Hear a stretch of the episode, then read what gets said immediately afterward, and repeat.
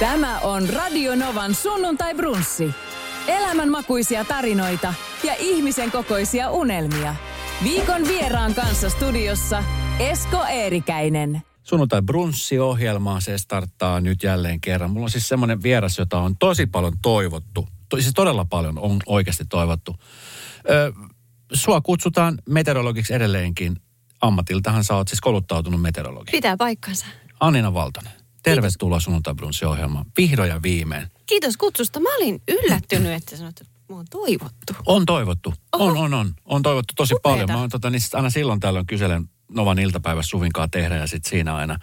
Tai sitten somessa. Ja aina tulee, Annina Valtonen pyydetään. Sun nimi nousee sieltä. Okei. Nyt no niin, toive kiva. toteutuu, kun niin oikein usko.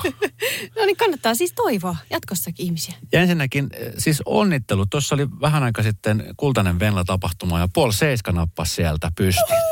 Uu, kyllä. Hieno juttu. Lauma on pelastettu ja kärsimys loppunut ja nyt on taas pysti. Kaksi pystiä puoli seiskalla. Mieti. Mm. Ja sitten tuossa, Vielä kun yleisö äänestänyt. oli, oliko se tota vuonna 2021, kun sä voitit henkilökohtaisen? Joo, vuosi sitten. Nyt voitti koki. Joo.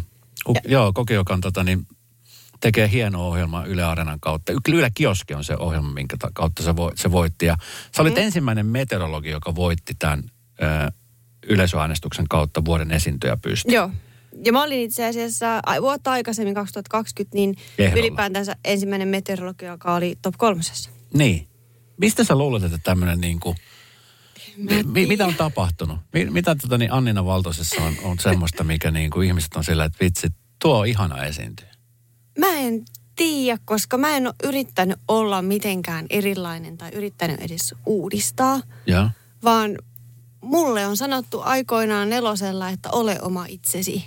Ja sä oot oma itse. Ja mä olen oma itseni, niin ehkä siinä on se joku taika, että mä en yritä olla edes mikään niin kuin virallinen asiantuntija, semmoinen stereotyyppinen meteorologi. Mm. Koska mä tiedän, että ilmatieteen laitos on esimerkiksi täynnä mitä persoonallisempia meteorologeja ja on todellakin asiantuntijoita, eikä mm. sovi siihen stereotypiaan. Ne. Niin mä en ole nähnyt edes mitään sitten tarvetta, että miksi mun pitäisi olla sellainen. Että hei, mä olen huumorintajuinen ja nauran ja erehtyväinen ihminen, joka myöhästyy välillä lähetyksestä ja tai elämää. No hei, tiedätkö, koska se on kaikesta parasta. Sä muistutat mua hirveän paljon. Mehän ei olla siis aikaisemmin nähty Ei olla. kasvatusta, mutta mä oon ollut esimerkiksi teidän puoliseiska vieraana. Mm. Olin silloin Open kaa Te olitte ö, kauppa, kauppareissussa ja sä olit silloin studiossa. Ja tota niin, mutta et, mä oon seurannut sua ja katsonut telkkarista ja muut vastaavaa. Niin sä tuot hirveän paljon mulle mieleen mun juontokollegani Suvi Hartlin. Hän on myöskin siis kauhean iloinen persoona. Niin on. Valloittava hymy ja tiedätkö semmoinen, kenen kanssa on niin kuin helppo tehdä töitä. Ja mä oon Suvin tutustunut aikoinaan silloin äh, nelosna aikoina. Aivan, Mm. totta.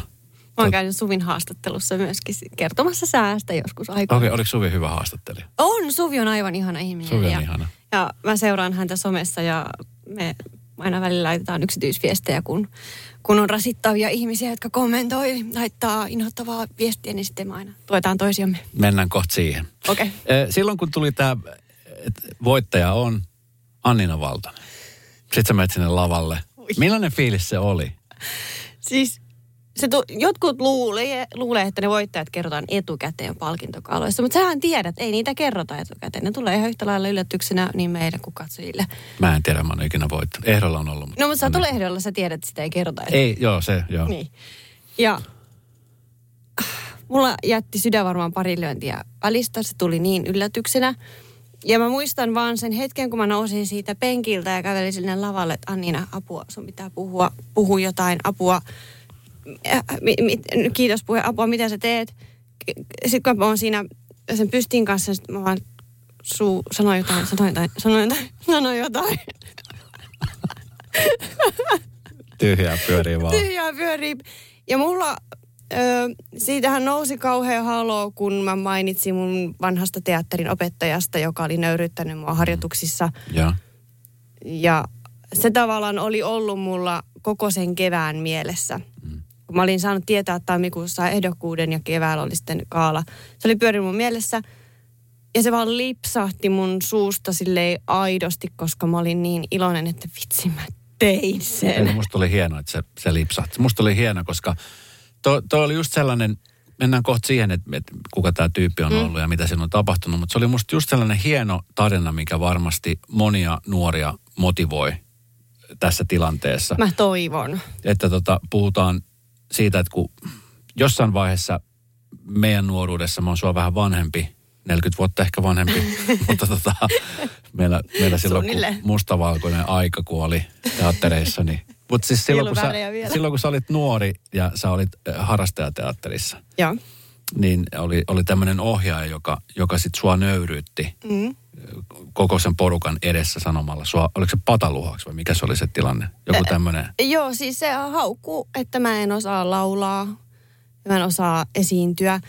Ö, nyt kannattaa pitää mielessä, mä olin harrastanut sitä teatteria neljä vuotta. Ja mä olin tässä vaiheessa 12-13-vuotias, eli aika herkässä iässä. todella herkässä iässä. Mun Ja- tytär on tällä hetkellä 13. Jep, ja kun kyseessä on semmoinen auktoriteetti teatterin ohjaaja, jota mä ihannoin ja palvoin ja mä halusin olla kuin hän. Mm. Ja sitten hän haukkuu mua ö, teatteriin. Meillä oli, mä en nyt tästä kauheasti puhunut, mutta meillä oli kyseisen teatteriesityksen ensimmäiset orkesteriharjoitukset. Ja mulla oli ekaa kertaa teatteria, teatteriurani aikana soolo ja me sitä harjoiteltiin. Ja mä en osannut hänen mielestä laulaa, joten hän haukkui mut kaikkien edessä. Ja lopulta totesi, että voisitko sä edes koittaa räpätä. Ja nythän räppi on niin kuin hienointa ja kuuleinta ikinä, mutta silloin se ei ollut. Mm. Ja se tuntui niin kuin kaikista pahimmalta loukkaukselta ikinä. Ja se mun biisin harjoittelu lopetettiin siihen.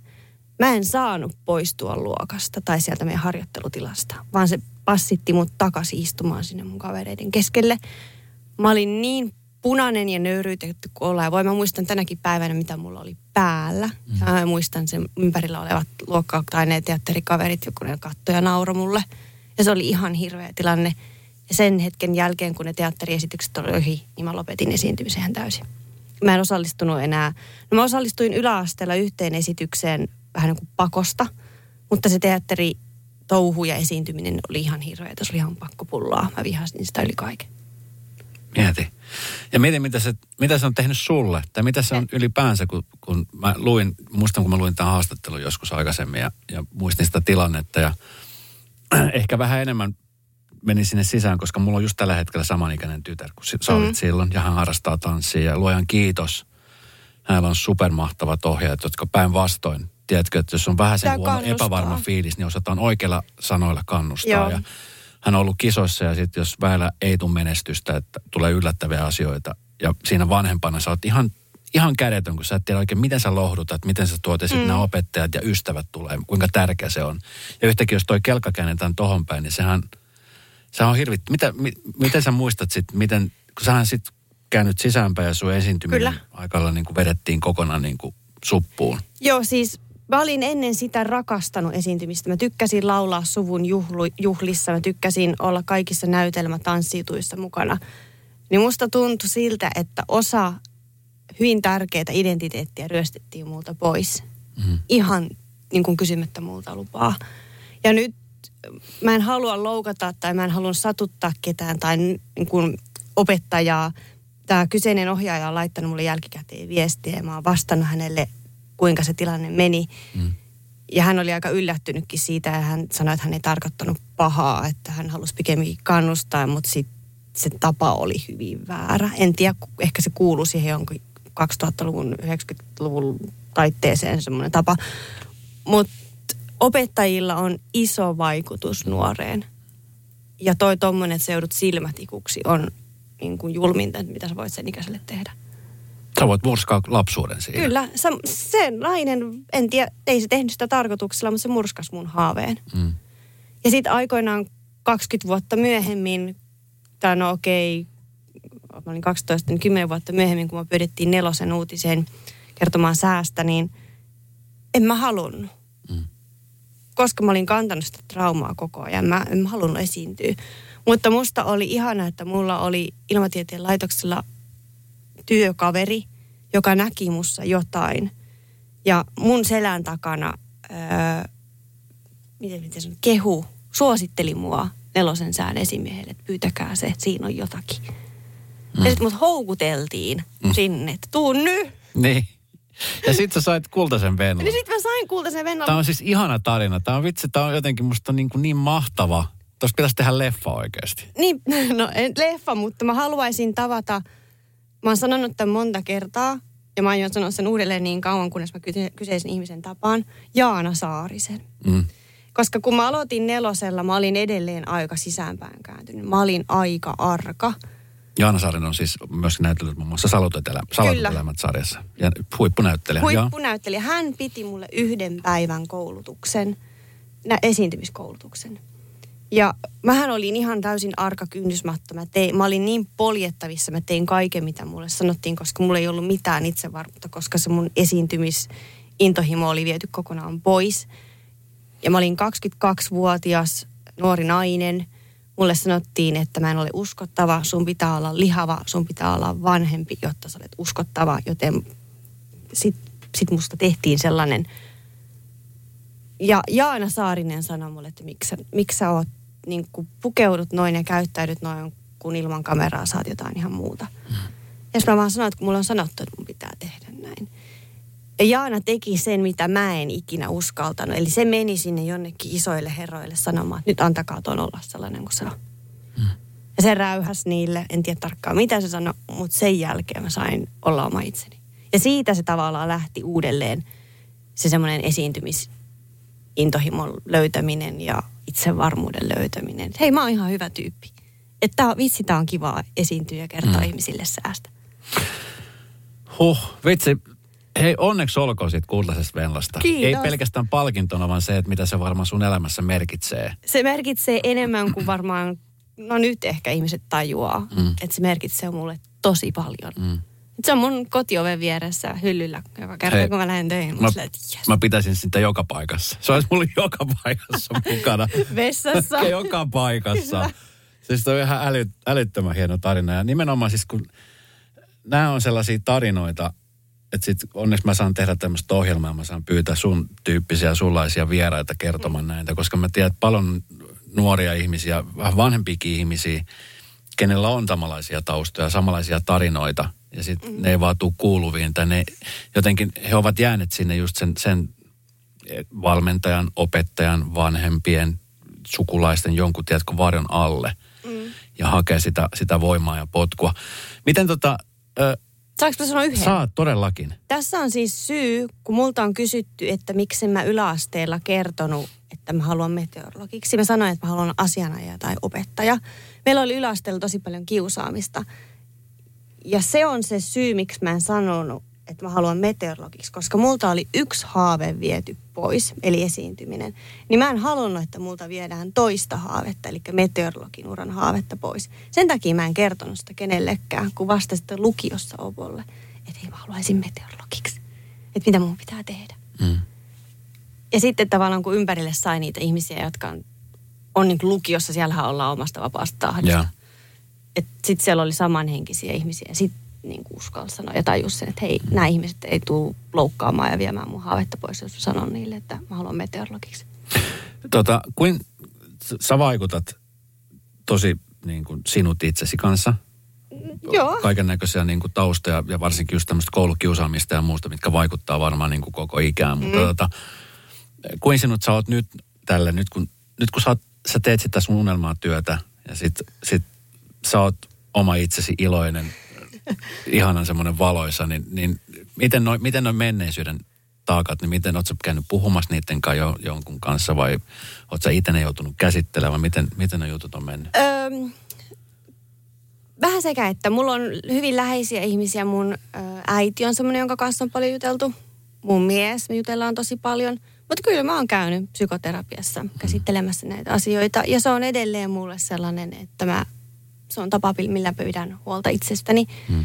Mä olen käynyt aika ö, rankan kokemuksen vuosina 2014-2017. En halua avata sitä sen enempää, mutta voin sanoa, että oli ihan he, kauhean henkinen helvetti.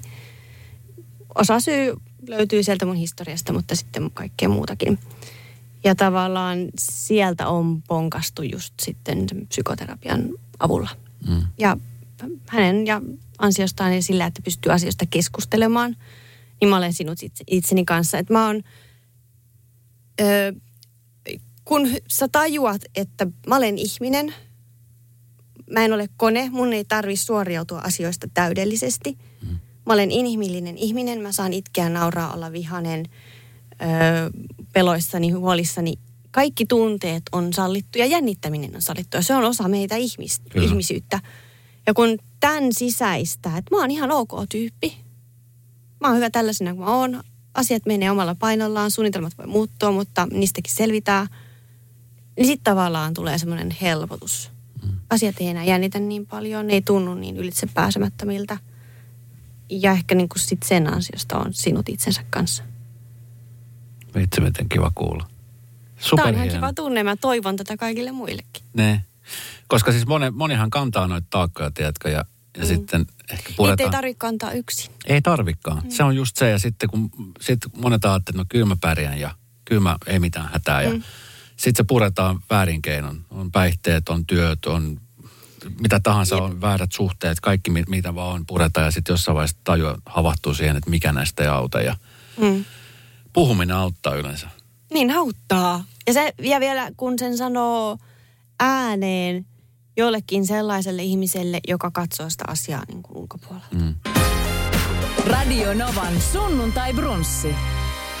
Sä sanot, että sä pidit sen omana tietona, ettei kukaan vaan veisi sulta sitä unelmaa, mm. meteorologin unelmaa. Missä se ylipäänsä tuli sitten se niin kuin, tämä haaveammatti? Koska mä muistan itse koulussani, kun yleensä kysytään nuorilta, siis mäkin olen nyt kysynyt monta kertaa mun lapselta, ja hän on, hän on visuaalisesti superlahjakas, hän haluaa sisustusarkkitehtiksi mm. tai suunnittelijaksi.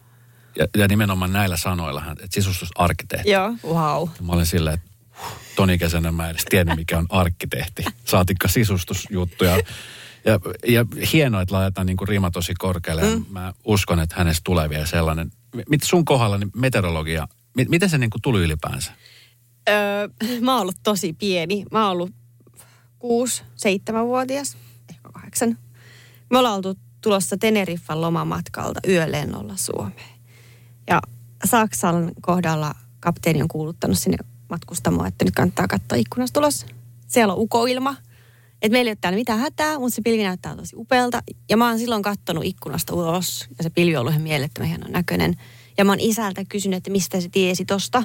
Että meillä ei ole täällä mitään hätää, että me voidaan katsella sitä täällä ihan rauhassa. Niin isä sanoi, että se on kuullut sen meteorologilta. Ja, ja sitten se niin jotenkin jäi mun mieleen, että mäkin haluun. Ja mä rupesin katsoa sääennusteita telkkarista. Että vitsi, toi on kivaa. Ja kuvittelen noin tietää noista ukkosista etukäteen. Siitä se niin kuin jäi. Mm. Että mä haluan meteorologiksi. Ja mä haluan ihan sikanuori ja mä tajuan sen ja mä tiedän sen, että ei kaikille käy näin. Jotkut on vielä yläasteella ja lukiossa ja lukion jälkeenkin vielä, että ne ei tiedä mitä ne haluaa. Ja sekin on ihan ok. Kyllä se jossain vaiheessa valkenee. Mutta mun ohjenuora on ollut aina kaikille se, että panostakaa siihen, missä te olette hyviä. Mm. Sen ei tarvi olla sama kuin luokkakavereilla tai muilla. Tai sen ei tarvi olla niin kuin normaalia. Jos mm. sä oot hyvä vitsin nypläämisessä, niin panosta siihen. Niin. No hei, mä en tiennyt vielä kolme vitosena, mitä mä haluan niin. isoksi. Musta tuli sitten yhtäkkiä radiojuontaja. niin, ja sä oot hyvä siinä. No, toivon mukaan. Mutta mut se tuli niin kuin sille, että mäkin mietin pitkään. Mä kävin niin kuin tosi kovan koulun itteni kanssa, että, että mikä, mikä se on se juttu, mm. mitä, mä, mitä mä haluan tehdä. Ja sitten sit, sit se vaan yhtäkkiä kirkastui tuossa. Ja Tot... mä voin paljastaa, että mä oon hyvä välttämättä meteorologiassa. Meteorologia on ihan kauhean vaikeeta ja haastavaa. Se on matikkaa ja fysiikkaa. Ei se ole ikinä ollut mulle mikään semmoinen niin kuin päivänselvä asia. Mä oon joutunut näkemään ihan hemmetisti vaivaa. Että jos on joku haave, niin ei kukaan tuo sitä sulle silleen kultatarjottimella, kun sä katsot kotona Netflixiä, että tässä tää sun haave on niin. toteutuneena. Niin. Jos sulla on joku haave, niin sen eteen pitää nähdä vaivaa. Mä en tiedä, kuinka paljon sä seurat maailman tämmöisiä niin TV-ohjelmia ja ylipäänsä niin kuin tilannetta, että, että ihan mihin päin tahansa maailmaan, niin uutisethan on tosi tärkeä juttu. Kyllä. Ja sitten siihen perään tulee se sää. Ne on aina silleen. Ne on niin kuin rinnakkain ja Jep. ne on tosi tärkeitä asioita. Ihminen haluaa aina tietää, millainen on jouluna kelit tai juhannuksena kelit Joo. tai vappuna kelit. Tai sitten kun mä lähden lomalle, sää on niin kuin kaikesta tärkeä Kyllä. juttu. Se on niin kuin, se on siis, se on jopa niin kuin urheiluakin osittain tärkeämpi. Mä haluan tietää viikonlopun kelit, jotta mä tiedän, mitä mä teen viikonloppuna. Jop. Sehän on niin kuin sellainen aihe, mikä jos, jos haluat jostain alkaa juttella, niin keleistä. Joo, se on, sää, sää on niin kuin yleisin puheenaihe. Ja siis musta se on jopa niin kuin koukuttavaa tässä mun ammatissa, ihan niin kuin mä tietäisin jotain salasta etukäteen. Miten mä tiedän tulevaa? Mutta mulla on myöskin se ymmärrys, että mä tiedän, että mikä siellä on niitä epävarmuuksia, että miksi ei se välttämättä toteudukaan. Ja. Kaikilla ei ole sitä. Sen takia sitä ikään kuin meteorologien kaikkia 15 vuorokauden ennusteita ei ole välttämättä mitään järkeä niin julkaista ihmisille, koska sieltä puuttuu sitten se sieltä toiselta puolelta se tulkinta niihin. Mm. Mut Sen takia se on sääennuste. Just, kiitos. Se on sää ennuste eikä sää lupaus. Mä vihaan sitä, kun sanotaan, että meteorologi lupaa. Niin kyllä, se, se ennustaa. Tai sitten se, että miksi ennustetaan säätä, kun sään näkee sitten myöskin ikkunasta. Mutta se, mitä sä katsot aamulla ikkunasta, ei välttämättä ole sitä, mitä se on iltapäivällä tai illalla. Kyllä. Ku, kuinka paljon siellä ilmatieteen laitoksessa on siis väkeä töissä mitä kaikkea siellä niin kuin on? Koska siis sun innottamina, niin varmaan moni nuori haluaa lähteä meteorologiksi, jotta ajatellaan, että hei, että mä haluan kanssa päästä telkkariin, koska se on kivaa ja se on, Mette Mannonen on yksi mun kaikkien aikojen suosituimpia tota niin, meteorologeja. Joo. Ja Mette, joka ei ole siis muuttunut yhtään. Ei niin, en tiedä mikä sen salaisuus on. Se on niinku ihan, siis se on 20 vuotta, kauan hän on ollut, niin hän on siis täsmälleen samannäköinen. Mietin vaan, että mi, missä hänet pidetään. Mä näin itse asiassa Maikkarin pikkujoulussa. Juttelin Hanin kanssa ja oli silleen, että ei. niin tota, mutta siis osa teistähän, no radioon, telkkariin, mutta se, kaikkihan ei, ei, ei ole Ei. niinku sitä. Mitä muuta siellä Mä en niinku- tiedä yhtäkään meteorologia, joka olisi lähtenyt alalle sen takia, että haluaisi julkisuuteen. Se on ihan väärä reitti. Se on, siis meteorologian opinnot on tosi haastavia. Siis matikkaa ja fysiikkaa. Ei me missään karttoja edessä heiluta tai piirretä mitään symboleja. Mutta siis Suomessa on karkeasti noin tuhat meteorologia. Niistä 700 on töissä ilmatieteen laitoksella. Ja niistä 700 noin 70 tekee päivystävän meteorologin hommia, eli niitä käytännön sääennusteita. Se päivystävän meteorologin työ on meteorologin hommista se kaikista niin kuin näkyvin ja käytännönläheisin. Muut on tutkijoita. Eli ne on jonkin ilmakehän ilmiön asiantuntijoita. Esimerkiksi ilmastonmuutoksen, polaaripyörteen. Joku tutkii tiesäämalleja, lumihiutaleiden, lumihiutaleiden rakenteita, jäätiköitä. Kirjo on valtava. Jotkut tekee mittalaitteita Marsiin meneviin tutkimuslaitteisiin. Siis meitä on moneksi. Telkkarissa kaikista näistä tuhannesta meteorologista on ehkä karkeasti 20. Osa niistä on Ylen palkkalistoilla, osa on Maikkarin palkkalistoilla. Sitten Ilmatieteen laitoksella on pieni porukka, joka tuuraa tarvittaessa TV-lähetyksissä. Ylellä veikkaan, että Forekalla on vastaava. Sitten osa meteorologeista on jonkin firman äh, niin kuin asiantun, asiantuntijoina. Esimerkiksi nyt Markus Mäntykannas on rallissa asiantuntijana. Tiedän, että Suomessa on Hiihtoliitolla on omat meteorologinsa. Toki Ilmatieteen laitos lähettää meteorologeja. Esimerkiksi kun oli MM-kisat Lahdessa, niin siellä oli mäkihyppytornista meteorologi auttamassa tuuliennusteiden kanssa. Aivan totta muuten. Joo. Ja kun Ed Sheeran oli Malmin lentokentällä esiintymässä Jopa Kolme vuotta sitten, vähän ennen korona, joo. Joo. Niin siellä oli myös meteorologi paikalla. Se oli ihan se konsertin järjestäjä pyytänyt sinne meteorologin paikalle. Ja mun kollegalla oli ihan täysi valta per, perua koko konsertti. Siellä oli ukkosia tosi lähelle ja Joo. ne luotti hänen ammattitaitoonsa, että osuuko kohdalle vai ei. Mutta siis puhutaan oikeasti tärkeistä asioista, Kyllä. jotka vaikuttaa Jokainen- tässäkin tilanteessa. Mun ensin, ensin muistikuva äh, meteorologista on Juha Föör. Juha Föör, joka, joka on siis äh, persoona. On. Hän, hän oli mun mielestä tällainen niin kuin, mun silmissä tämmöinen edelläkävijä, Mm. rohkea, ö, omanlaisensa. Että vaikka oli vähän härrävikaa ja, ja tämmöistä, mm. niin tiedätkö, hän, että hän oli ihan oma persoonansa ja hän oli semmoinen Ihmisiä. rakastettu Joo. ihminen, joka... Musta oli aina, musta lapsena musta aina kiva katsoa, kun Juha Föör ennusti. Joo. Se oli silleen, että se oli musta makeeta. Se, koska sä et ikinä tiedä, mitä tapahtuu. Niin. Saattoi yhtäkkiä tulla nauru tai joku asia. No, mutta Pekka Poutahan on samanlainen. Pekka Pouta on samanlainen, sä oot samanlainen. Mutta nyt siis kävi niin, että, että sä sanoit tuossa vähän aika sitten ilmatieteen laitokselle heipat. Joo, mä oon 12 vuotta ollut siellä töissä päivystävässä, päivystävä meteorologi. Se on siis kolmivuorotyötä. Ja ö, aikoinaan, silloin kun mä aloin meteorologian, op, meteorologian opintoja suorittamaan, niin olin kolmannen vuoden opiskelija, kun mä sain töitä ilmatieteen laitokselta. Mm. Siitä vuotta myöhemmin nelosella. Mä tein mm, noin neljä vuotta, viisi vuotta kahta työtä ja opiskelin samaan aikaan. Okei, okay. Ja voit kuvitella, kuinka rankkaa se on voin ollut. kuvitella. Ja vielä niin kuin kolmivuorotyötä. Sitten kun op- opinnot ö, oli ohi, valmistuin, niin mä oon, vois sanoa mun koko urani ajan enemmän ja vähemmän tehnyt kahta työtä. Ja nytkin mulla on niin kuin Yle ja sitten Ilmatieteen laitos, niin se on aika rankkaa. Mm. Vaikka kaikki on tosi mielenkiintoista ja mukavaa, mutta mun piti pistää mun oma jaksaminen ja hyvinvointi ja vapaa-aikani etusijalle ja tehdä päätös. Ne yleensä säävuorotkin on loppujen lopuksi. Ne alkaa aamuvuoroja silloin, kun te kaikki muut olette vielä nukkumassa. Sä ei nuku koskaan. Ei, säätä on öisinkin. Kyllä. Ja on, ihmisiä on sellaisia aloja, joiden sää, niin kuin työhön se sää vaikuttaa yölläkin. Mm. Auraajat, kaikki rakennusfirmat, sähköyhtiöt, sumut. Mutta siis mun piti tehdä päätös. Ja mä totesin, että nyt on niin kuin liikaa. Joo. Sitten Yleltä tuli tarjouksia ja pyöriteltiin erinäisiä sopimuksia ja suunnitelmia ja mä totesin, että nyt, nyt on aika jättää ilmatieteen laitos hetkeksi taka-alalle. Mm. En sano hyvästi, koska en mä tiedä, mitä tulevaisuus tuo Kyllä. tulessa. Mutta nyt mun oman jaksamisen ja hyvinvoinnin kannalta on tärkeää, että mä ke- keskityn yhteen työhön. Ja se on nyt tällä hetkellä sitten Yle. Mä teen siellä säälähetyksiä tuttuun tapaan, niin sitten puoli seiskaa perjantaisin. Ja nyt mä rupean tekemään myöskin sää- ja ilmastoaiheisia videoita. Eli tavallaan sitä, mitä mä oon tehnyt someen, niin nyt sitä sitten telkkariin ja verkkoon. Joo. Ja musta on ihanaa, että mulla on enemmän vapaa-aikaa. Vapaa-aika on, Mulla on sosiaalista elämää. vapaa-aika on ei, niin kuin, oot varmaan huomannut, niin luksusta. On, koska siis monet luulee, että kun mä en ole telkkarissa, niin mä olen vapaalla. Joo. Ei, mä oon saattanut olla sitten ilmatieteen laitoksella yövuorossa tai iltavuorossa tai mm. aamuvuorossa. Joo.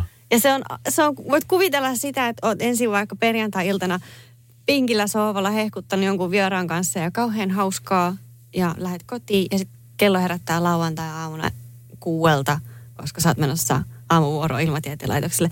Niin se on, se, ensinnäkin se vaihtomuodista ihan täysin toiseen on tosi rankkaa. Kyllä. Plus sit siihen vielä se herääminen. Miten he tota, kun puhutaan säästä, niin sinä ammattilaisena, niin Mm? nyt varmaan aika monelle on, on he avannut silmät nämä kaikki lämpötilat ja kaikki nämä, mitä on, on tapahtunut maailmalla, että jossain mm. sataa yhtäkkiä vettä ja nyt Keski-Euroopassa ei olekaan ollut lunta ja Alpit on melkein ilman lunta ja Joo. täällä oli tammikuussa enemmän vettä. Ja, äh, täällä alkaa olla tällaisia ilmiöitä, mitkä on ollut sille, että äh, ei meillä ole vielä mitään hätää. Mm. Ilmastonmuutos, ei, se on ihan paskapuhetta. Niin tota, äh, sä ammattilaisena, niin mil- miltä tämä näyttää, tämä ihmisen tulevaisuus maapallolla suht, niin kuin tähän ilma, ilmojen suhteen? Tota, toi on semmoinen aihe, johon mä en tarkoituksella ole sotkenut lusikkaani, koska mä tiedän, että ilmatieteen laitoksella on asiantuntijoita, jotka, asiantuntijoita, jotka tutkii nimenomaan mm. ilmastonmuutosta ja tietää sitä kaiken. Ja Kerttuhan, Kerttu Kotakorpihan on in, intohimoinen kanssa. Ja mä oon päättänyt, että mä oon jättänyt sen asian heille. Mä en halua ikään kuin sotkeutua tähän mukaan. Mm. Mutta siis karu totuushan on se, että ilmastonmuutos on kohtaa, tai siis Se on jo olemassa. se on jo olemassa. Mm. Se, ja sen ikään kuin, okei, okay, peruutetaan näin. Monet vet- vetoaa siihen, että tämä on normaalia vaihtelua. Sää on vaihdellut aina, ilmasto on vaihdellut aina. Mutta nämä sanonnat on väärin. Sää vaihtelee, ilmasto ei. Eli sää on se, mitä tuolla ulkona tapahtuu nyt, Mm. tai tapahtui eilen, tai tapahtui huomenna. Se on se ilmakehän hetkellinen tila. Mm. Ilmasto on kaikkien näiden erilaisten säiden 30 vuoden keskiarvo. Voidaan ottaa sellainen esimerkki, jos tämä ei vieläkään mennyt perille. Sä avaat sun vaatekaapin ja sä oot pistänyt ton asun päälle. Mm. Toi asu on sun nyt hetkellinen vaatekerta, se on se sää. Mutta kun sä katsot, mitä kaikkea siellä sun vaatekaapissa on, siellä on huppareita, housuja, sukkia, mitä kaikkea siellä on, se on se ilmasto. Ja sitten kun sä mietit sitä keskiarvoa, niin sä rupeat katsoa, että mitä siellä sun vaatekaapissa on eniten, ja sä rupeat huomaamaan, että okei, mulla on noita huppareita eniten. Ja se on se sun ilmasto keskiarvo sieltä vaatekaapista. Mm. Eli toi sun asukokonaisuus on sää, vaatekaapin sisältö on niin kuin ilmasto. Mm-hmm. Tiedä, menikö se- Hyvin, joo, hyvin Eiks- selitetty, kyllä. Niin. Eli sää on vaihtelu. Eikö sä vaihtelet tuota asuaskin päivittäin? Välillä se voi olla sortsit ja välillä sulla on villapaita päällä. Ja... Ja kohta talvella voi pitää sortseja tätä mennä. Niin. No, Ei mennä siihen. ei ehkä ihan niin. Monet mieltää, kun puhutaan ilmastonmuutoksesta, että ikään kuin me mukaan sensuroitaisiin sanaa ilmaston lämpeneminen. Ne on ikään kuin sama asia, mutta ollaan yritetty tuoda, mm, koska se sana lämpeneminen johtaa monia harhaan.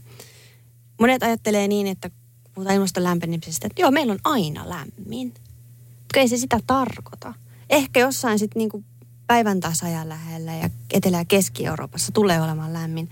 Mutta Suomi on sen verran pohjoisessa, että meillä se ei tarkoita sitä, että me ruvetaan talvellakin olemaan teepaidassa. Vaan se tarkoittaa sitä, että meillä alkaa olemaan paljon muutosta. Hyvin paljon vaihtelua.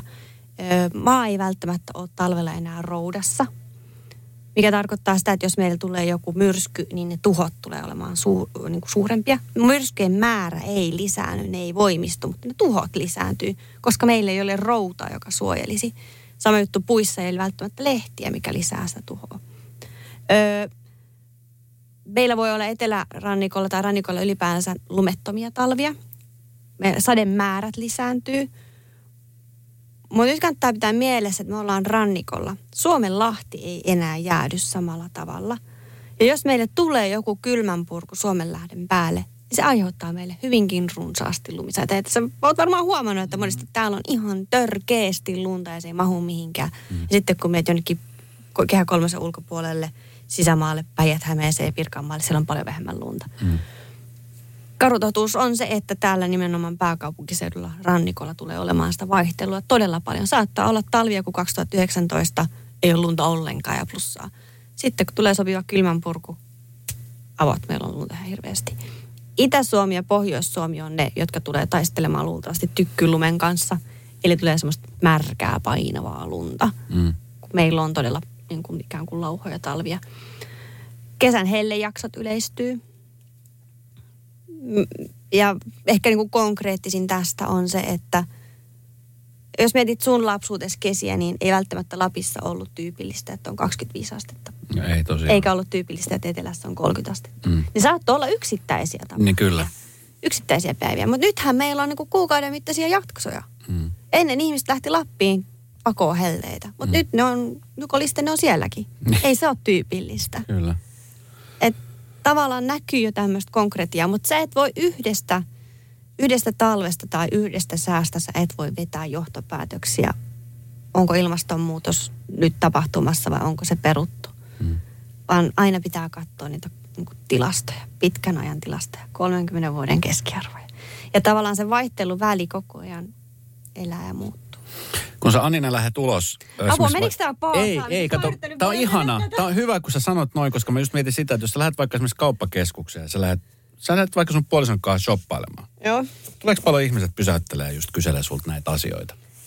Öö, Koska kyllä, mä huomaan, että on sulle myöskin intohimo. Se, se ei ole vaan pelkästään ammatti, ei. vaan sä, sä niinku, Mun kanssa ei kannata puhua säästöä, jos ei valmis puhumaan säästöä. mä huomaan, että se on, niinku, se on, se on muuten kuin työtä sulle, mikä on hieno asia. Mutta että o, tule, ihmisethän tunnistaa sua nykyään Joo. varmastikin jo ihan eri lailla, niin siellä lähestytään sillä, että hei kuules. Kyllä, joo. No korona-aikana ei tullut. Sä varmaan itsekin huomasit, että korona-aikana, kun oli maski naamalla Joo. ja piti pitää etäisyyksin, niin ihmiset ei Se oli ihana. Niin oli, se oli ihana. Se on, kun monesti luulen, että ihminen, joka on sosiaalinen ja nauravainen ja näin, niin se on aina näin. Ja mä, en mä nyt hirveän erilainen ole, mutta on välillä semmoisia päiviä, tiedätkö, että on vaan ihan vaan väsynyt ja halus Mä tiedän olla. ne päivät. Ja sit, mil- silloin mä oon sitten kotona. Mä tiedän, että mun, mun on ihan turha lähteä mihinkään, koska mä en halua kenenkään mieltä loukata. Että olipas tyly. Mä tiedän tunteessa. Kyllä. Niin. Kyllä. Mä teen tätä samaa. Mutta joo, kyllä ihmiset tulee puhumaan ja juttelemaan. Yleensä se on vaan niinku jotain positiivista moikkaamista tai kysyy jostain ilmiön synnystä. Että harvemmin niinku ehkä niinku pitkiä turinoita jostain ilmastonmuutoksesta, niin kuin nyt. Että ne on yleensä semmoisia hetkellisiä kohtaamisia. Mm. Tai monesti se on sitä, että ihmiset niinku tuijottaa aika kauan ja sitten ne kerää sen rohkeuden, kun niillä on joku lappu syttynyt ja sitten tulee, että oot sä se? Just näin. Niin. Joo. Ja sitten tavallaan varsinkin se tapahtuu jossain sellaisessa tilanteessa, että ollaan niin liikkeellä, niin sitten se jää hyvinkin lyhyeksi se Mm, mm, kohtaaminen. kyllä. Mutta ne on ihania hetkiä. Miten sä oot muuten tottunut tämmöisiin hetkiin? Koska siis Yhtäkkiä, No mä oon muutenkin semmoinen, että mä juttelen ihmisten kanssa joo.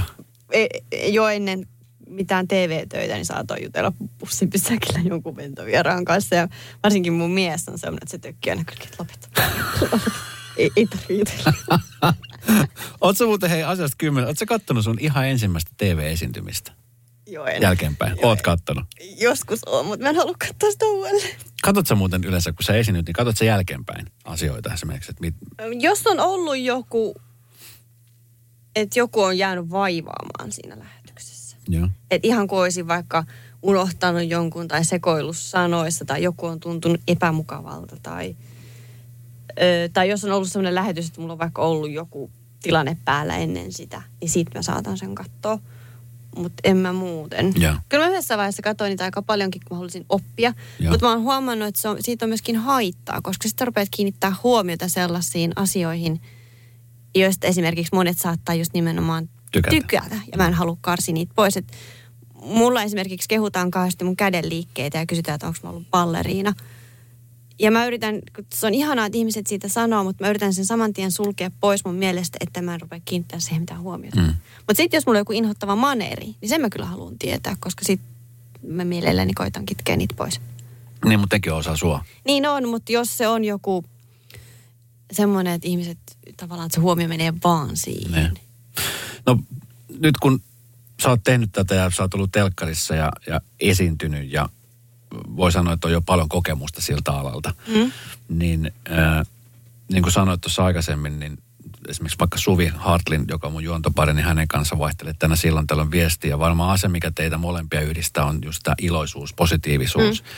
Ja se on sellainen asia, mikä yllättävän kyllä ärsyttää tosi paljon ihmisiä. Esimerkiksi meillekin jossain vaiheessa tuli tosi paljon, mä oikein niin kuin, jos mä nyt saan sanoa tätä sanaa, mutta pitutti oikeasti mm. Suvin puolesta sitä, että, että jotenkin niin kuin haluttiin tukahduttaa Joo. semmoista niin kuin tosi ihanaa asia ihmisessä. Ja päinvastoin mä Suvilla aina, että anna mennä vaan ja niin paljon kuin tulee, koska se on, onneksi on pieni osa, et, et, et, ja se on tosi pieni osa, joka Mut se on äänekäs Mut se on osa. äänekäs osa ja se vaikuttaa, vaikka sä et haluaiskaan, niin se menee mm. väellä ihon alle. Menee, joo. Ja sullekin tulee tämän tyyppistä Tulee. palautetta siitä, että, että Mä olen kikattaja, mä olen naukumaija, mä olen teenäinen, mä olen ärsyttävä, mun hymy on irvistävä, mä olen loukkaava, kun mä hymyilen. Näitä on tosi paljon. miten sä esimerkiksi otat sitten näitä vastaan, kun mietitään sitä tausta, mitä sulla on lapsuudesta? Et, et, et, kun sä oot nyt alt, altis mm. tämmöiselle palautteelle, että esimerkiksi jos mä jakaisin postia, niin mulle ehkä pomo voisi sanoa, että hei, nyt pitäisi olla vähän nopeampi tuossa sun alueella, että tulee palautetta, että aika hidasta Joo. postia on, mutta tuskin kenellekään tulee viestiä siitä, että kuule, sä oot vähän semmoinen ä, naurava, että älä naura liikaa. Tai, tai en tiedä, voi olla, että jossain työpaikalta tästäkin tulee palautetta. Mutta tässä alassa, vihreällä, niin tämä on, tää on niin kuin aika yleistä, että ihmiset laittaa somen kautta tai suoraan tai mitä kautta tulee, niin Joo, ja sitten siis mä tarkoitin tuolla suoralla, että se tulee niin kuin kaunistelematta. juu, juu, juu. Siinä ei paljon ole mitään filtereitä ei, välissä. Ei todellakaan. Joo. Ja sitten kun se tulee niin kuin hyvässä lykyssä jonkun peiten nimen ta- takana, niin ilman kuvia, niin sehän tulee niin kuin, ui, oikein viiltävästi. No, nyt kannattaa pitää mielessä, että sen 12-vuotiaan ja 33-vuotiaan Anniinan välillä on elämää, elettyä elämää, Mm. jonka vuoksi mä en koe olevani niin herkkä sille palautteelle, mitä mä olin silloin 12-vuotiaana. Et mulla on esimerkiksi kokemusta Hesburgerin kassalta ja paistosta, ja jos mietit jotain pikaruokaravintolaa, mm. niin siellähän se palaute tulee niin kuin näin kasvotusten, mm. kun ne huutaa pääpunaisena. Mm. Ja se kasvattaa sitä nahkaa aika pirhanan paksuksi Kyllä. siinä vaiheessa. Mutta toki mäkin on ihminen ja mulla on ne heikot ja huonot päivät, että kun tulee joku huono palaute, niin kyllä se vähän tuntuu inhottavalta ja saattaa jäädä vaivaamaan mieleen. Mutta mulla on semmoinen tapa, että mä tiedän ne vakityypit, mä estän ne, mä ohjaan ne roskapostiin, Mm. mä en niitä lue. Mm. Mä päättelen aika paljon, jos tulee sähköpostia, niin otsikon perusteella. Mm. Ö, Sähköpostiotsikon ja sitten se viestin otsikon perusteella, kannattaako lukea. Öö, jos tulee kirjeitse, jos on käsiala, jota mä en tunnista, mun mies lukee sen. Eli jos miehet laitatte niitä kirjeitä, niin mun mies lukee niitä. Yes. Hyvä. Ja sitten on monesti mun mies on silleen, että si- silppuri ääressä on, no niin, no sun ei tarvitse lukea. Joo, mahtavaa. Mutta jos on tuttu käsiala, niin kyllä mä ne saatan katsoa itsekin. Mm. Mutta some on kaikista vaikein, koska siellä se tulee Hmm. silleen, että sitä on vaikeampi sensuroida. Ja kyllä se, kyllä se välillä kolahtaa, mutta kyllä niistä monesti saa työkavereiden kanssa hyvät naurut Niin, aikaiseksi. kyllä. Ja kun mulla on semmoinen tapa, että mä en lähde miellyttää ketään. Mulla ei ole tarkoituskaan miellyttää kaikkia. Mm. Herra se olisi ihan mahdoton tehtävä. Et mulla on kaikista tärkeintä että se, että mulla itsellä on hyvä olla. Mm. Ja kun mä menen töistä kotiin ja, ja että mun mies tunnistaa, että joo, se oli hänen vaimonsa siellä. Ja, ja sitä ei hävetä mennä itse seuraavana päivänä töihin, niin se on niin kuin kaikista tärkeintä. Mahtavaa. Mulla siis, äh, mu- mullakin tulee aina väillä jonkun verran noita, jossain vaiheessa tuli enemmän äh, ta- tatuoinnista ja kynsilakoista ja näistä. Mutta mulla on siinä mielessä vähän semmoinen, mä oon aina siis miettinyt, kun tämä liittyy varmaan tähän ikääntymiseen, mutta mul- mä, mä luen jonkun viestin, sillä hetkellä mä oon silleen, että aha, sitten menee, saattaa mennä minuutti kaksi, niin mä unohdan koko viesti. Joo. Tiedätkö, että mulla on niinku, mulla on, mä en tiedä, onko tämä jotenkin sisäisesti rakennettu, että mä oon opetellut unohtamaan. Sama, mä teen sitä samaa. Et, et sit, sit, ja sit mä en jätä sitä niinku pyörittelemään mun mm. päähän mitään. Ja se on jotenkin sille, että kun mä ymmärrän, että nämäkin ihmiset, niin niillä on itsellä joku tilanne elämässä, mikä riepoo niin paljon. Ja sit, sit mä jotenkin niinku ehkä yritän heidän puolestaan sen niinku yrittää käsittää, että, että miksi joku tekee ja käyttäytyy noin. Joku haluaa ihan vain ilkeyttää. Mm. Jotkut on vain eläneet sellaisen elämän, johon ovat tottuneet saamaan tuommoista palautetta Jotkut omilta vanhemmilta. provosoida. Jotkut haluaa provosoida, että on niitä erilaisia. Ja mm. Sitten mä ajattelin, että no, että et se on siinä ja sitten minuutin päästä mä en edes muista koko juttu enää. Mäkin saatan välillä ajatella sitä, että no toivottavasti tällä viestin lähettäjällä on nyt parempi mieli. Mutta mut kun mietit sitä prosessia, se on niin kieroutunut, että jos tällä kyseisellä ihmisellä, joka on katsonut telkkaria tai kuunnellut radioa ja sillä on huono päivä. Mm. Ja se sen huono päivä saattaa johtua jostain ihan muusta syystä. Se on vaikka potkassut varpaansa pöydän kulmaan tai jotain, niin sillä on huono päivä. Sitten se näkee sen ihmisen, joka, tai kuulee sen ihmisen, joka on hyvän tuulinen. Ja se rupeaa ärsyttää sitä. Se purkaa sen pahan olonsa siihen Mm. kirjoittamalla sen suutuspäissään sen viestin. Mm. Niin mikä mun niinku ohje on yleensä aina ollut, että niinku sit, ennen kuin painaa sitä saakelin lähetä nappulaa, Mm. niin kannattaa niinku miettiä hetki, lukea se ääneen, hengittää. Niin miettiä, että sanoisinko mä tämän tolle kasvatusten Kyllä. vai en. Ja että onko niinku toi ihminen radiossa tai telkkarista oikeasti syypää siihen, että nyt mua ärsyttää se, kun se silloin hauskaa. Mm. Se on hyvä vihje. Hyvä neuvo kaikille, kaikille näille ihmisille, jotka sitä tekee. Ja tota, sa- Käytöstavat pätee somessa. se pätee edet, siis toivottavasti ne alkaa nousee sieltä niin kuin enemmän ja enemmän esille ja tätä kautta ne varmasti alkaa tulee. Koska muilla ihmisillä ajatus se, että se on siellä somessa, ei sitä kukaan kuulu, ei kukaan. Mut kyllä se vaan ihmiset lukee ja ihmiset onneksi pystyy myöskin jakaa niitä Mm. eteenpäin. Ja siinä saattaa, ja nyt varsinkin niin eh, monelle ihmiselle se, tavallaan se, että minkälaisen viestin sä laitat, niin se saattaa olla nykyään vähän erilainen. Että sit saattaa jopa oikeasti joutua vastaamaan niistä teoistaan, mitä siellä heittää. Että monelle se on ehkä epäselvää. Monen ajattelee, että ei mua saada koskaan kiinni, vaikka Joo. olisi nimimerkin takaa. Niin voin sanoa, että kyllä saa kiinni. Kyllä saa. Et- Kyllä saa, kyllä saa selville. Näin, näihin on keinot. Kyllä. Radio Novan sunnuntai brunssi. Sä oot puhunut aika usein tässä nyt, äh, tai melko usein sun puolisosta. Jos mä oikein ymmärsin, niin te ootte ollut aika pitkään yhdessä. Joo. Te ootte ollut siis, äh, oliko se niin kuin sillä, että olit, olitte sitten vi- 15-16 kesäisiä? Oltiin 16-vuotiaita. Wow. Ollaan oltu 16 vuotta yhdessä. Wow. Siis kuvittele, tänä vuonna mä havahduin tähän itse jouluna. Tänä vuonna tulee sellainen hetki mun elämää ja hänenkin elämää, kun me ollaan oltu, eletty tätä elämää pidempään yhdessä. Oltu tällä maapallolla pidempään yhdessä kuin erikseen. Mieti. Onneksi, onneksi olkoon siitä. Ki- kiitos. Tota niin, hienoa. Miten te olette, mi, miten te olette, tuossa on tapahtunut, niin kuin sanoit, varmasti siitä teini Anniinasta tähän aikuisaniina on tapahtunut melkoinen matka. On. Olet käynyt läpi kaikkia asioita, niin mikä, mikä teidät saa pysymään yhdessä? Öö, me ollaan hyvin erilaisia, mutta niissä tärkeissä asioissa me ollaan tosi samanlaisia. Ja meillä on ollut koko ajan semmoinen mentaliteetti, että toista ei voi muuttaa. Että saa olla oma itsensä. Saa tehdä asioita, joita, joita kiinnostaa. Koko ajan ei tarvi olla liimautuneena yhteen, että meillä voi olla omiakin harrastuksia ja omiakin ystäviä. Ja meillä on ollut semmoinen kauhea luottamus koko ajan siihen toiseen. Et me ollaan oltu 16-vuotiaat, kun me ruvettiin seurustelemaan lukiossa. Ja Ihan pieniä. Ihan pieniä. Mä oon ollut siis semmoinen kiltti tyttö, nörtti Anniina, jolla oli vaaleat pitkät hiukset ja hirveä, hirveä akne. Ja mun mies taas oli sitten semmoinen hevari. Hänellä oli mustat pitkät hiukset ja trassiliivet ja ketjut ja Mitä hän kuunteli? Iron Maidenia. Joo, heviä. Joo. Kaikki norjalaiset kirkonpolttohevit. Kaikki hevit. Et me oltiin niin yö, yö ja päivä kuin ollaan voi. Siis ulkoisesti. Joo. Mutta sitten me kesäloman aikana mun mies muutti naapuriin. Ja, Jouduttiin kulkemaan koulumatkoja yhdessä, koska me oltiin samassa koulussa ja samalla oppitunneilla.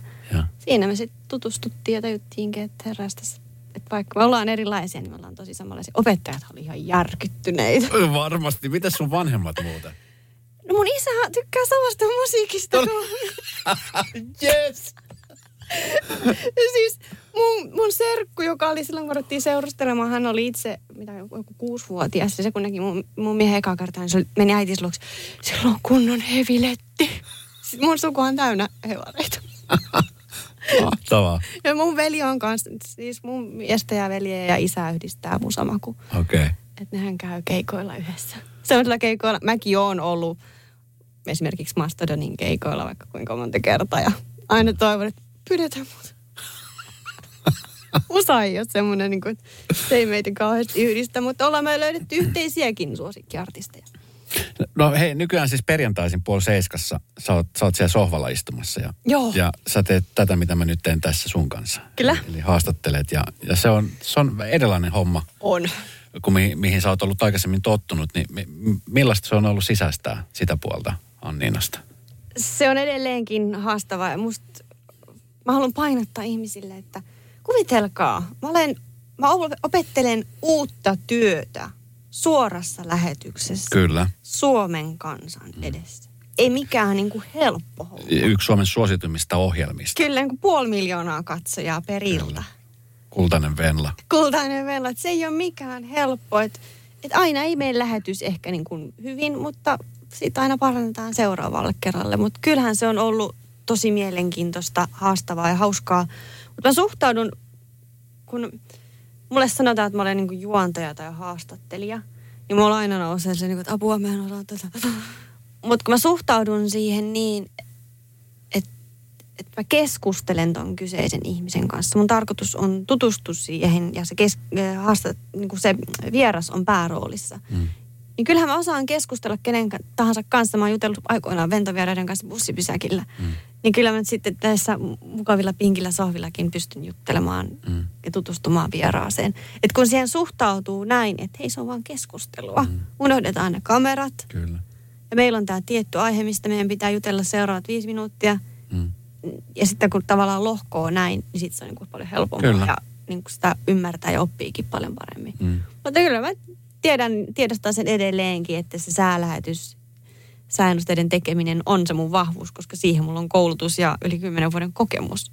Ja mä olen vasta vuoden verran tehnyt tätä toista. Ja sä teet sen hyvin. Sä teet molemmat tosi hyvin. Kiitos, mutta kyllä mä, kyllä mä tiedän, että mulla on opeteltavaa, mutta mä yritän sen tehdä niin, että mä en halua, öö, mä en halua kopioida muilta. Mm.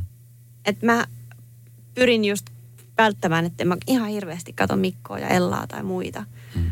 muita talk show-ohjelmia, koska haluan tehdä sen omalla tavalla. Vähän samaan tyyliin, kun mä oon tehnyt lää, lä, säälähetyksetkin, mä teen sen Kyllä. omalla tavalla. Niin mä toivon, että tähänkin tulee sitten se Niin ja kyllä se huomaa nyt jo, että sä oot jo löytänyt oma itse sieltä kautta niin kuin tekemisessä. Mä siis Mikon tunnen hyvin, tiedän hänet. Me ollaan oltu yhtä aikaa aika monissa jutuissa mukana. Niin tota, ihan supermahtava tyyppi. Ja jokainenhan sillä on oma persoonansa. Että että semmoinen niin kuin tietynlainen, ehkä matkiminen on vähän väärä asia, mutta kun sama ohjelma tehdään, mutta eri tapoja on tehdä vaikka miten monta niitä Kyllä. asioita, niin, niin sit se, se kyllä löytyy. Minkälaisia juttuja muuten nyt siis, teit sä muuten uuden vuoden lupauksia? Mä tein, öö, toissa vuonna mä tein sen, että mä rupean harrastamaan jotain. Koska kolmivuorotyön kun tekee, niin on pirun vaikea harrastaa. No voin kuvitella. mitään. Ja sitten mä aloitin sen ilma-akrobatia viime vuonna. Ja aion jatkaa sitä tänäkin vuonna. Ja tänä vuonna mä en kauheasti harrasta näitä uuden vuoden lupauksia, mutta mulla on aina niin kuin ollut ohjenuoria sille vuodelle. Mm. Eli tänä vuonna mä oon päättänyt, että mä haluan olla rohkea. Ja? Ja osa tätä rohkeutta, en siis tarkoita nyt sitä, että mä uskaltaisin viedä jonkun hämähäkin pois, vaan siis niin kuin ylipäätään se elämän asioihin suhteutua rohkeasti. Ja yksi näistä asioista on se, että mä haluan opetella taskuparkkeeraamaan tänä vuonna.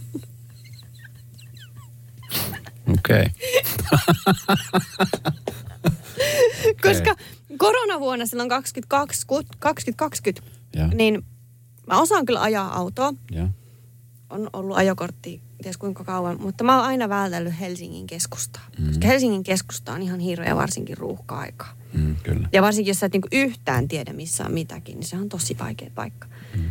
Niin korona-aikana, kun ei ollut missään ihana. ketään, Se oli ihana. jep, oli ihan autio, niin mun mies opetti mut ajamaan Helsingin keskustassa.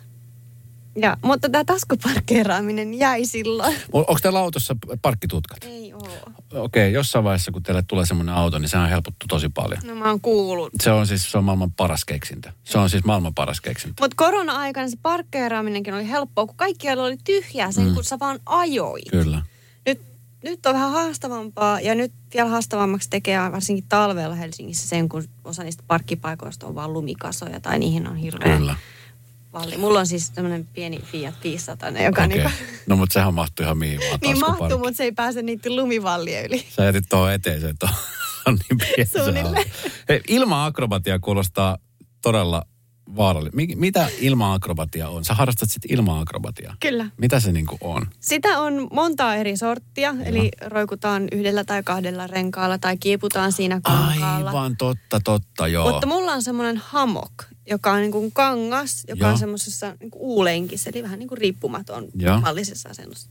Ja siinä sitten tehdään erilaisia pudotuksia ja kieputuksia. Se on siis kauhean sensuaalilaji. Joo, on, mutta ihan niin sensuaaliksi mä en sitä vielä osaa vetää, koska mä... Se on kropan hallinta on, niinku On. se the juttu Kyllä, siinä. se on hyvin niin kuin kokonaisvaltaisesti. Muistan se ensimmäinen tunti oli ihan hirveä, mä en edes päässyt siihen, mulla oli kädet ihan kuollut ja seuraavana päivänä että mitä, mitä nämä vatsaviaksetkin on, kun miten neihin sattuu. Ja siis mähän on ihan täynnä mustelmia. Ja. Kun jos sä et saa sitä oikein tai jos sä et ole siinä oikein, niin sehän hiertää aikamoiset mustelmat. Yleensä polvitaipeet on kovilla mustelmilla Ja. käsivarret. Oi ei, on pakko kertoa. Kaikista noloin oli se. Me harjoiteltiin sellaista pudottautumista, että tultiin tähän niin kuin reiden nivusten varaan. Ja. Ja mulla tuli tänne sisäreiteen, Iso mustelma. joo, semmoinen, tiedätkö, galaksimustelman. Joo, tiedän. Semmoinen oikein Joo. sini, puna, semmoinen niin Siinä on kaikki galaksin väri. Just, ja se oli semmoinen oikein iso, Joo. se oli täällä sisäreidessä. Sitten mä menin seuraavana päivänä, mä olin unohtanut, sitten mä menin gynekologille. Apua. Mitä sä sanoit? Mitä, minkälainen keskustelu tää oli? Se oli ihan järkyt. Ei herra jästäs, mitä sun on tapahtunut? Onko, onko, onko, onko kaikki, kaikki ok? Se takerteli. Sitten mä olisin, ai niin joo, kotona on kaikki ihan hyvin. Kauhean selittänyt. Mä oon aloittanut uuden harrastuksen. Joo, no, mutta hei. Se, ja siis mä mietin ne oikeasti, jos on käsissä tai muussa, niin kyllähän ihmiset, mm. ihmiset varmaan ehkä miettii, että apua, mitä on tapahtunut, Joo. onko joku tarttunut kiinni tai... Se vaikuttaa kyllä ikävä kyllä aina lähetyksiin, että pitää miettiä, Niin. että mitä pistää päälle. Okei, voi laittaa hametta, kun on jalat Joo. ihan mustelmilla, pitkähihainen päällä. Nyt teki mulla on täällä polvitaipeessa. Mähän siis joskus aikoina harrastin enemmänkin nyrkkeilyä. Ja sitten tästä suurin piirtein kymmenen vuotta sitten, kun mä olin tuossa kilpailevalla kanavalla töissä, niin sen nyrkkeilyn yhteydessä mä tykkäsin tosi paljon sparrata. Sparrasta on semmoista, että mennään kehään ja otellaan, mutta meillä on siis kypärät päässä. Ja mä oon, mä oon kans mustelmaherkkä ihminen. Joo. Et mulla tarvitsee, tulla pikku kopsastu vaikka tähän niin kuin otsaan, niin mulla tulee siis mustelma. Niin mulla oli siis, mulla oli varmaan 6-8 kuukautta putkeen, siis molemmat silmät mustelmilla. Ja tota niin, se tiedät, se oli, että ihmiset kysyivät, mitä sulla on tapahtunut, mitä sulla on tapahtunut. Joo. Nyrkkeilytreenit, nyrkkeilytreenit. Mutta siis niin kuin, se oli jatkuva selittely. Kyllä sama. Onko sulla turpaa ja nyt, nyt treeni kaveri. Joo. Koska siis mulla tulee mustelma jo ihan pikku kopsassusta. Mulla on sama, että mun ei tarvitse vähän kolahtaa Joo. johonkin. Ja sitten mä aina ihmettelen, että mihin mä oon taas sitten niin lyönyt, kun mulla on mustelmia. Joo. Ilma-akrobatia kuulostaisi tosi hyvältä. Varmaan YouTubesta löytyy paljon tietoa, jos haluaa lähteä harrastamaan Ihan varmana. tätä kyseistä lajia. No 2023 se starttasi tuossa jonkun aikaa sitten. Minkälaisia toiveita tälle vuodelle? No se taskuparkki. Joo. Se on yksi. Öö, no nyt kun mulla on enemmän sitä vapaa-aikaa, niin mä toivon, että oma sosiaalinen elämä vähän aktivoituisi. Eli pääsis käymään ihan vaikka teatterissa. Nyt en tarkoita välttämättä leffateatteri, vaikka me saatiinkin kymmenen sarjalippua jollajaksi. Aha. Joo, mutta siis ihan niin teatteri jotain, pääsis keikoille, Ja. nyt kun on niin enemmän aikaa ja mahdollista. Et mä toivon tämmöistä vähän aktivoitumista. Sitten mulla on yksi semmoinen suuri haave, joka liittyy hyvin vahvasti mun yksityiseen elämään ja haluttaisiin remontoida kotia. Niin toivottavasti nyt sitten ne olisi mahdollisia kanssa. Se on ihana juttu, se remontoiminen. Se on ihan. Ai, sormet oikein savesta. Itse te, vai siis palkatte sitten jonkun, joka tekisi sen, vai oot, Öö, sä semmoinen nikkaroija sun En, kyllä on maalata osaa ja näin, mutta jos siellä pitää ruveta seinää kaatamaan ja tämmöistä, niin sitten siihen kyllä pitää palkata joku apuvoima. Mutta mun mies on näppärä. Joo. Hän varmasti osaa tehdä aika paljon itsekin. Onko hän sanonut näin? Tietenkin. Omasta mielestä. no, mä, mä hoidan ton. No niin. Hei, me oltais voitu jäädä juttelemaan sunkaan niin ihana jutella, me oltais voitu jutella vaikka kuinka kauan. Tää on kiva. Tuota, mä päästän sut nyt viettämään sunnuntaita. Ja tota niin, ihanaa, että tulit. Kiitos, kun sain tulla. Ja onneksi olkoon vielä niin kuin tästä uudesta tulosta, mikä nyt tulee tuossa telkkarin puolella, tästä sun puoli seiska jutusta, mikä nyt on pyörinyt. Ja, ja tästä Kiitos. sun tarinasta, tästä kultaisesta venlasta ja näistä, koska tota, niin, ne on sellaisia tarinoita, mitä, mitä, mitä on ihana kuunnella. Ja mä toivon, että tästä nyt on jollekin apua ja lohtua ja inspiraatiota. Kiitos kun tulit. Kiitos. Sunnuntai Brunssi ja Esko Eerikäinen. Uusi jakso Radio Novassa aina sunnuntaisin kello 10. Kuuntele kaikki jaksot osoitteessa podplay.fi.